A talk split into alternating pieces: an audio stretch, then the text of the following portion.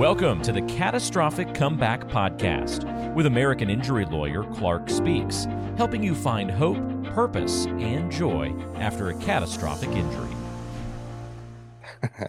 well, so who are the uh, who are some of the people that are in the routine routines most? Your uh, your family and friends, your people, really just anybody is, you come in contact with? Honestly, it's me, and it's not even it's not a vain thing. It's just life that happens to me. I'm working a bit now about my grandmother who's now deceased, who my grandmother had this running joke, like not a joke, but she was one of those people. You ever have friends in your life who say, Hey, can you pick me this up? Pick pick this up for me and I'll reimburse you when you get back. And my grandmother would never give you the money back. right so stuff like that. But I tend to keep it more self-focused because I don't want I honestly don't want to hurt anyone's feelings. And it was funny because when I was at my old job and my old uh one of the executives said to me, goes, Do you make jokes about us in your job? I said, No, sir, I do not. like I want to keep this job. So no, and but no, it's it's more like I said, it's very self-deprecating. So the, the focus tends to be on me. And it's funny because sometimes I go to comedy clubs and I'll see people sitting in the front row and they look scared out of their mind, and then I'll go say something to them to engage and I said, "Oh, they think I'm one of the, that." You know, a lot of times comedians will pick on the audience. I'm like, I don't do that. Like, if I'm engaging with you, it's more like it's more fun and lighthearted. And again, it, the joke is always going to be about me against me. And so um, I have to realize that people get a little nervous when they sit in the front row of comedy clubs. So I was like, nope, just about me. Well, so you mentioned self-deprecating. Can you give us an example of of, of some of that material? Well, even when I talk about the whole thing with the ladder, and I'm just like, you know, is it, it the 200 pounds? Is that like a hard 200? And then I say, well, I don't have time to go to the plus size step stool store, you know, so whatever. So those type of jokes, and um, again, I put myself out there more because I want people to see like it's okay to laugh at yourself, even you know. And when I talk about being a woman of a certain age, and I say, you know, I'm at this age where if I drop something on the floor, I have to decide how bad I really would need it. you know, so that kind of stuff gives. If I'm laughing at me, it gives you permission to laugh at me, and it also gives the audience permission to laugh at themselves. But I will tell you this: one of the things I had to move away from when I first started doing comedy is, again, in feeling insecure and feeling um, vulnerable on stage a lot of my material when I first started, I did a lot of weight related jokes, kind of like I'm going to make the joke about myself, so you don't make it about me and that sort of thing. And then two things happened for me that changed uh, the way in which I approached that is I remember I did like one weight joke too many. And a woman the, in the audience looked almost like she pitied me. And I was like, well, that's what not what I was going for. And then secondly, my mom was at a show and after the show, she goes, I don't like that you do so many weight jokes. And I, that kind of pricked me. And I realized, you know, I'm funny and I didn't need that crutch to do that. So then I kind of moved away from that. So I have a thing or two here where I'll say something, but it's not like I'm a big girl, I'm a big girl, you know, and that kind of thing. Yeah. No, I understand. Funny. That makes a lot of sense. Yeah. Well, let me so one of the things that I I believe is that the things in our lives that are that that, that are adversity. You know the adversity in our lives um is not always a curse. Sometimes it's a blessing in disguise. And sometimes these things that that come into our paths that are really difficult that are really tough to to overcome and to address and to deal with end end up being things that are blessings. You know for example you know growing up my dad was not involved in our lives as maybe he should be and yeah. and uh did you know was not not a not necessarily eh, but so so as a kid that was like a source of financial difficulty of self-esteem of all these different things as now that i'm grown it, it i look back on that as a blessing because it, it has really changed and shaped the relationship that I have with my wife and kids, you yes. know, which is which is the great blessing of my life. Yeah. And and so, h- how do you feel about that? Do you feel like adversity is is a lot of times a blessing in disguise? Oh my goodness, where do we start with that? so I grew up to a single mom, uh, like I said, and two I grew up in um, Brownsville, Brooklyn, which you know anything about Brownsville one of the, the toughest neighborhoods in Brooklyn. And eventually I moved to Bedford Stuyvesant, Brooklyn, in Brooklyn.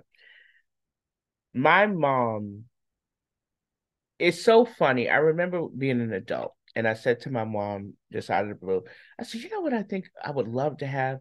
I said, I would love, remember when you used to make like um neck bone string beans and white potatoes? I really would love that. And she goes, Girl, we were eating that, we were broke. But I had no concept of that because she never made it feel like that. She just did what she needed to do. My mother spent a long career working for the Veterans Administration Hospital and she worked nights and she I had to be our faith was put on display way before we knew we were putting it on display because my mother went to work night. She worked four to twelve at the VA hospital. I was a latchkey kid, which a lot of people I don't think know what a latchkey kid is anymore. But I was depended on at a very young age to be responsible because and, and I never wanted to let my mom down because I knew how hard she was working for us. And so my mom worked nights and she prayed and said if the Lord gave her a daytime job, she would give her life to Christ, start going to church and give her life to Christ. And that's what she, and she got it and she did that. And so she we grew up together and you know and and as she like to say we raised each other and so we had a very my mom and I are super close when my mom my mom got married one day and got hit by a stray bullet the next, got shot. She was sitting in her, her and her husband had just come from a day of shopping and she was getting ready to exit the vehicle and these two guys were shooting at each other. And because she was exiting the vehicle, she got shot in the back of her head. Had she been still sitting in the car, she got shot in the back of her head. So to this day, she has a non a bullet from a nine millimeter gun lodged in her head because they said if they took it out, it would be she would have trouble walking. So when I look at her and watch and what she sacrificed for me and all she's done, and so now I get the opportunity when I go places, especially for comedy, to bring her along. I've just it it just makes my heart so happy. I will never forget I was doing a show in Laughlin, Nevada at a casino and the light I couldn't see anybody in the room because the way I had the light set up, but I heard my mother's laughing, laughter, and that just made my life. So because I think about how we, you know, went through those times, the times that were lean and just all this kind of struggle, and you know, we lived in a tough neighborhood where she got shot. and so, and the, the Lord has us here. So again, when I go back to when I tell you I'm 54 years old. I tell you that as a sense of look at where God has brought us from. So yeah, I am a firm believer that you know adversity can just it it, it makes you strong, it makes you humble, it makes you appreciative. And she well, still make me those neck bones and string beans and white potatoes. I get on her with that. well, so you you described your upbringing. You had um, single mother, latchkey kid dangerous neighborhood. Mother is shot by a stray bullet. She's working a lot. You're you're you've got to go to school. You've got you have yeah. siblings? No, I'm an only child. So you spent a lot of time by yourself then growing up. I did. I tell people all the time, I'm an only child. I know how to play by myself. Like I don't need a lot of people around me. yeah. And then well, my mom, she just she was so great. It just you know, just being my friend. Like she she knew she knew how to be my mom, but she also was a friend and she just was my everything. She really, really was and is. When you guys were together, let's say mm-hmm. it was a Saturday, she wasn't working, it was a Sunday, she wasn't working, it was the two of you, you were growing up. Did was there a closeness there? Was there was there a, did you did you guys laugh a lot even in spite of the difficult situations that you were in? my mother is very funny. Like I come when I tell you I come from a lot of funny people, I'm not even kidding. My mother's funny. My grandfather, rest his soul, was the funniest of all. And one of the the greatest sadnesses of my life is the fact that he's never gotten to see me do comedy because he oh, would yeah. love this. He would have loved this. And honestly, this comedy gene comes from him. But I, this, you asked if my mother was funny. Let me give you an example of how my mother's funny. I told you she gets shot. So when I got the call, because I wasn't living with her at the time, I was living somewhere else. And when I got the call, she got shot. No one kind of, everyone was giving me random information, but no one told me everything. So all I'm thinking, my mother had a fur coat. So I didn't know somebody shot her for the coat. Like no one had details. I didn't know where she got shot or whatever. So finally, someone said to me, she got shot towards the bottom, and I said, okay, she's not gonna die. So then I am like out of my mind. My grandfather and I are going to the hospital, and I'm in tears. And so I see her, I finally lay eyes on her, and she goes, What happened? I said, What do you mean what happened? Did you get shot? And she goes, Oh yeah, like she's but this is what parents do, and you're a parent, so I'm guessing you do this. Sure. You will always make sure your kids are okay, right? I'm a mess because of her, but she went past herself to say, let me make sure my kid knows I'm okay. So then she's cracking jokes to me and she goes, you know, they cut off my girdle and I just bought that girdle. so she just, you know, but she was just trying to make it better for me. So once she kind of got me calm and we laughed about it. So she's really, really funny. And my mother just she she cracks me up. She's a source of a lot of material also. Well, so it, it seems like there are people, you know, in the world that are just that are just like that. That just um like I, I, and I, when when you say that, what I'm thinking is, we recently had a client who was uh catastrophically injured in a case. Mm-hmm. We were doing a video um to describe the magnitude of his injuries and how it's affected his life and his family. And uh, you know, during the video he becomes emotional and uh, uh, because he just he just he's reflecting on how much impact this has had on his life. He becomes very emotional. And uh, so i finished the vi- doing the video and uh, and the videographer who's worked with me for a long time super talented guy is putting his equipment away. And i've been working with this guy. So so when when you work with these guys for a long time you become close to them and you become um, close to their families. Yeah.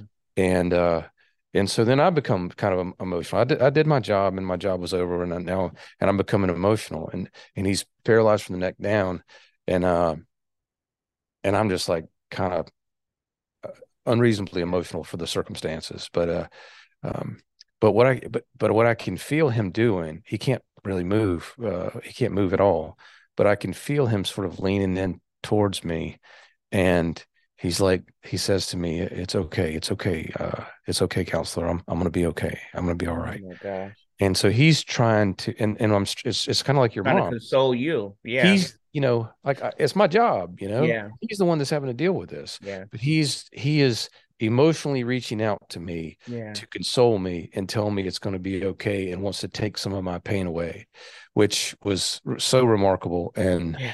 touching and Yeah. to me Yeah. so it's just uh and that reminds me of of the kind of person that your mother must uh must be She's so awesome like that. She's very, it's funny because I'll have to tell her when I'm telling her about a situation, I'll have to preface it by saying, I don't need you to fix it because parents fix. That's what you all do. I don't have children, so I can't relate. But what I've seen with parents, and I've seen it with my own, you go into fix mode. Like I tell you about an issue, like, okay, here's what, and I said, no, no, no. I just need to vent. I just need you to listen. And she says, okay. But she, I, I'll never forget. And this is, like I said, I, she doesn't remember this, but I just thought it was one of the coolest things ever. Like I remember being a teenager, and I want to go to a Run DMC concert, and I couldn't find anybody to go with me. And she goes, "I'll go with you," and I was like, "You would?" But it was sweet, and she had no interest in Run She didn't even know who he was, who they were, who they were. But she was gonna go with me because she knew there was something I wanted to do. And I told her, I said, I, I love that you did that. Now I talk to her and she quotes rappers to me. She she's she's so funny. She goes, you know, it's like Bad Boosie. She's Bad Boosie says, and I was like, who? and I was like, how do you know these people? she's just really, really funny. So she's she's the love of my life. She really is. Well so we're about out of time Yeah. Uh, but but i don't know if it's because we're the same age or what but i have Yeah. enjoyed so much talking to you You the run too. dmc reference alone makes it makes me think of a hundred questions that i have for you so maybe maybe we can get you back to join us again I would love that. And thank you so much for having me. I'm glad we got a chance to do it. And thank you for just having an interest in wanting to talk to me. Oh my gosh. Yeah. I, th- I think that what you say and, and what I'm hoping is that maybe somebody will, will uh, have, you know, be going through a tough time, uh, maybe as a result of an injury, and maybe as a result of hearing about you here, Yeah. they'll YouTube, they'll look into, they'll go to, they'll go to a show, they'll go to one of your clean comedy That shows and it'll brighten their day and help them. Maybe they'll see some of the other people that you've referred to and they'll just sort of st- start That's thinking, true. About the funny things in our lives. Yeah, it's true. And they can go to Tara Brown Comedy um, on social media at Tara Brown Comedy, TaraBrownComedy.com.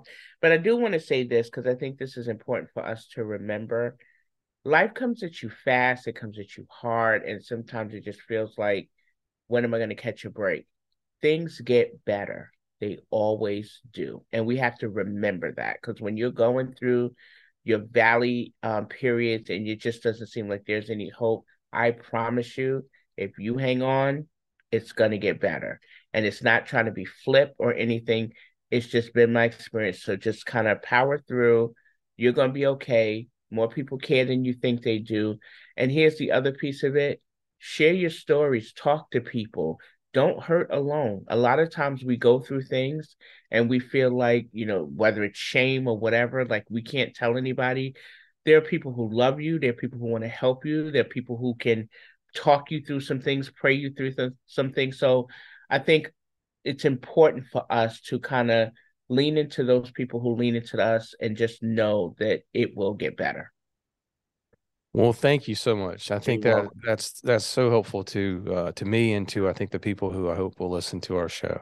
Thank so you thank so you, Tara. Tara, and I and I will look forward to uh, seeing you at one of your shows. Well, hey, let me ask you this before yes. we go. When it, when are your when do your are your comedy uh don't you have do you have a regular comedy thing that you host the well i have a couple of things coming up um september 9th at the Mint museum in uptown charlotte i believe time is 3.30 i'm doing another clean comedy show this is the family friendly one and that's going to be part of the queen city comedy experience which is charlotte's premier comedy festival that's going to be fun one and you know with my uh, Clean Comedy Show, I mix stand up and improv. The improv always goes over really well with the audience. So that September 9th is going to be good. And then I also do a, a show called Funny Godmothers with a, another comedian. Uh, and we're going to be at Booth Playhouse on October 28th. And you'll get to see me do a longer set for that. I do about 45 minutes worth of time. And then we do a Q&A with the audience. So it's a lot of fun. That's fantastic. Yeah, okay. Well, thank you so much for being All right, Thank you, Clarke. Thanks for having me. Have a great day. Okay. Take care. Bye bye bye. Thank you for joining us, and we'll see you next time.